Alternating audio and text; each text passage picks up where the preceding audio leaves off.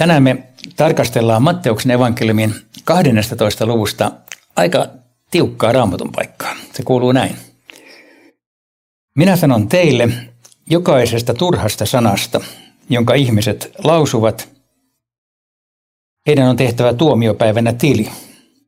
Sanojesi perusteella sinut julistetaan syyttömäksi ja sanojesi perusteella sinut tuomitaan syylliseksi. Mutta eihän se näin voi olla. Ei kai hyvänen aika sanojen perusteella viimeistä tuomiota sentään langeteta. Mietitään, mitä tässä sanotaan. Ensinnäkin tämä teksti muistuttaa meille, että meidän pitää valvoa puheitamme. Eli ensimmäinen asia on se, että mieti, mitä puhut. Tämä mieti, mitä puhut.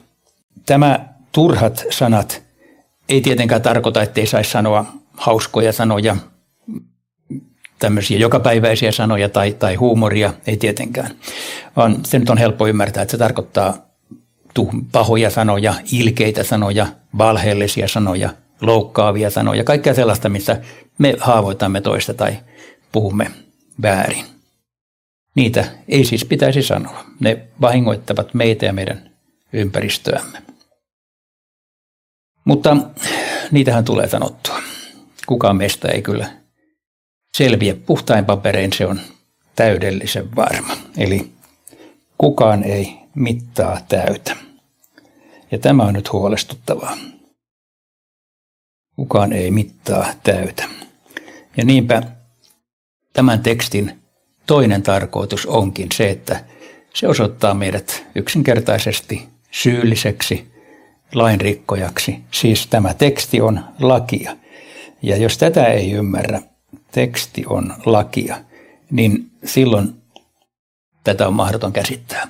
Jumalan sanalla nimittäin on kahtalainen merkitys. Se näyttää tien, miten pitää elää, mutta samalla se osoittaa meidät aina syylliseksi, lainrikkojaksi, mahdottomaksi. Se siis tuomitsee meidät kadotukseen.